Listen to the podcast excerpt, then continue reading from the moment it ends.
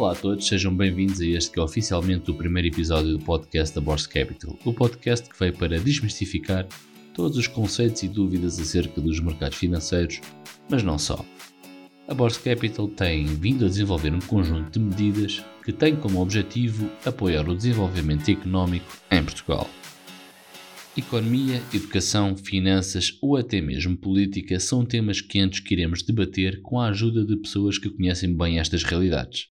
Começando pelo primeiro tema do nosso podcast, e para ajudar os nossos ouvintes que pretendem investir, mas não sabem por onde começar, vou dar-vos a minha opinião sincera. É natural todos querermos ganhar mais dinheiro, e para isso podemos fazer mil coisas. Por falar em mil coisas, aproveito este momento para partilhar convosco o nome de um livro que acho bastante interessante para aqueles que procuram aumentar o seu rendimento ou até para aqueles que não têm rendimento algum.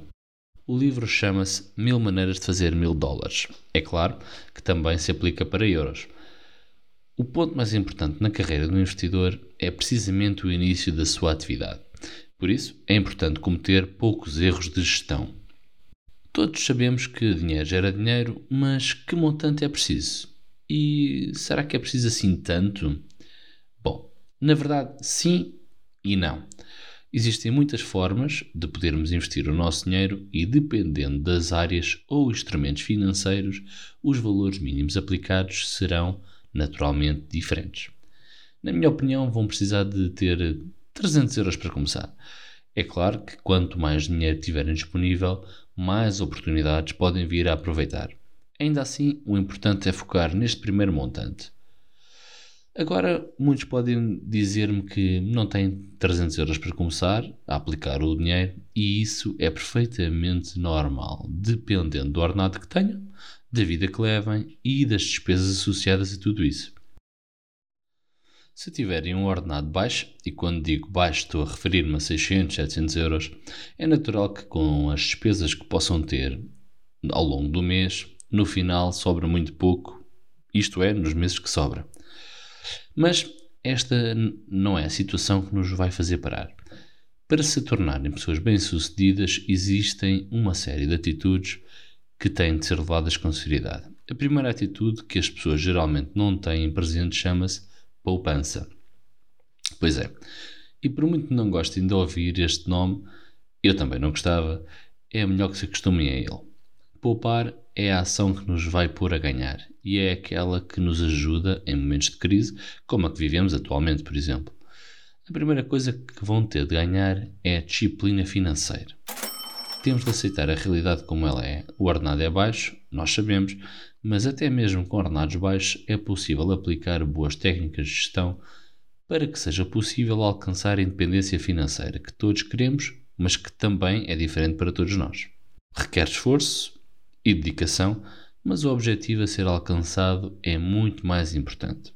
Vamos passar à prática. Assim que recebe o seu ordenado, a primeira coisa que tem de fazer é retirar 10% desse valor para uma conta à parte da sua conta bancária, aquela que utiliza diariamente.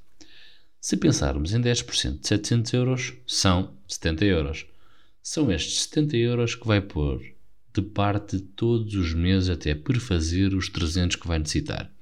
Depois, o dinheiro que você vai poupar não pode estar facilmente acessível, porque se estiver, ambos sabemos que o vai gastar em coisas que eventualmente não precisa verdadeiramente. Para além de poupar, é preciso cortar em despesas que não fazem sentido nenhum, ou por outra, que apenas nos trazem uma sensação de felicidade passageira. A grande felicidade é olhar para a nossa conta bancária e perceber que tudo está controlado por isso, corte naquelas coisas pequenas que não nos acrescentam nada na nossa vida. E quanto a isso, posso dar o meu exemplo. Eu gosto de comer fora, é um facto, e não importa qual seja a refeição. Então, muitas vezes fui tomar um pequeno almoço fora, com comida em casa, só porque queria justificar que o dinheiro que ganhei durante o mês tinha de servir para pagar os meus pequenos luxos. O problema é que não sobrava nada. Ao fim de uns seis meses, pus-me a fazer umas contas e percebi que só entre pequenos almoços e lanches, esquecendo os jantares e noites de amigos, uh, gastei mais de 300 euros. exatamente o valor base que sugeri com que começassem a investir. Bem, e o que é que isto quer dizer? Que tem de rever todas as suas despesas. Para as rever, tem de saber quais são.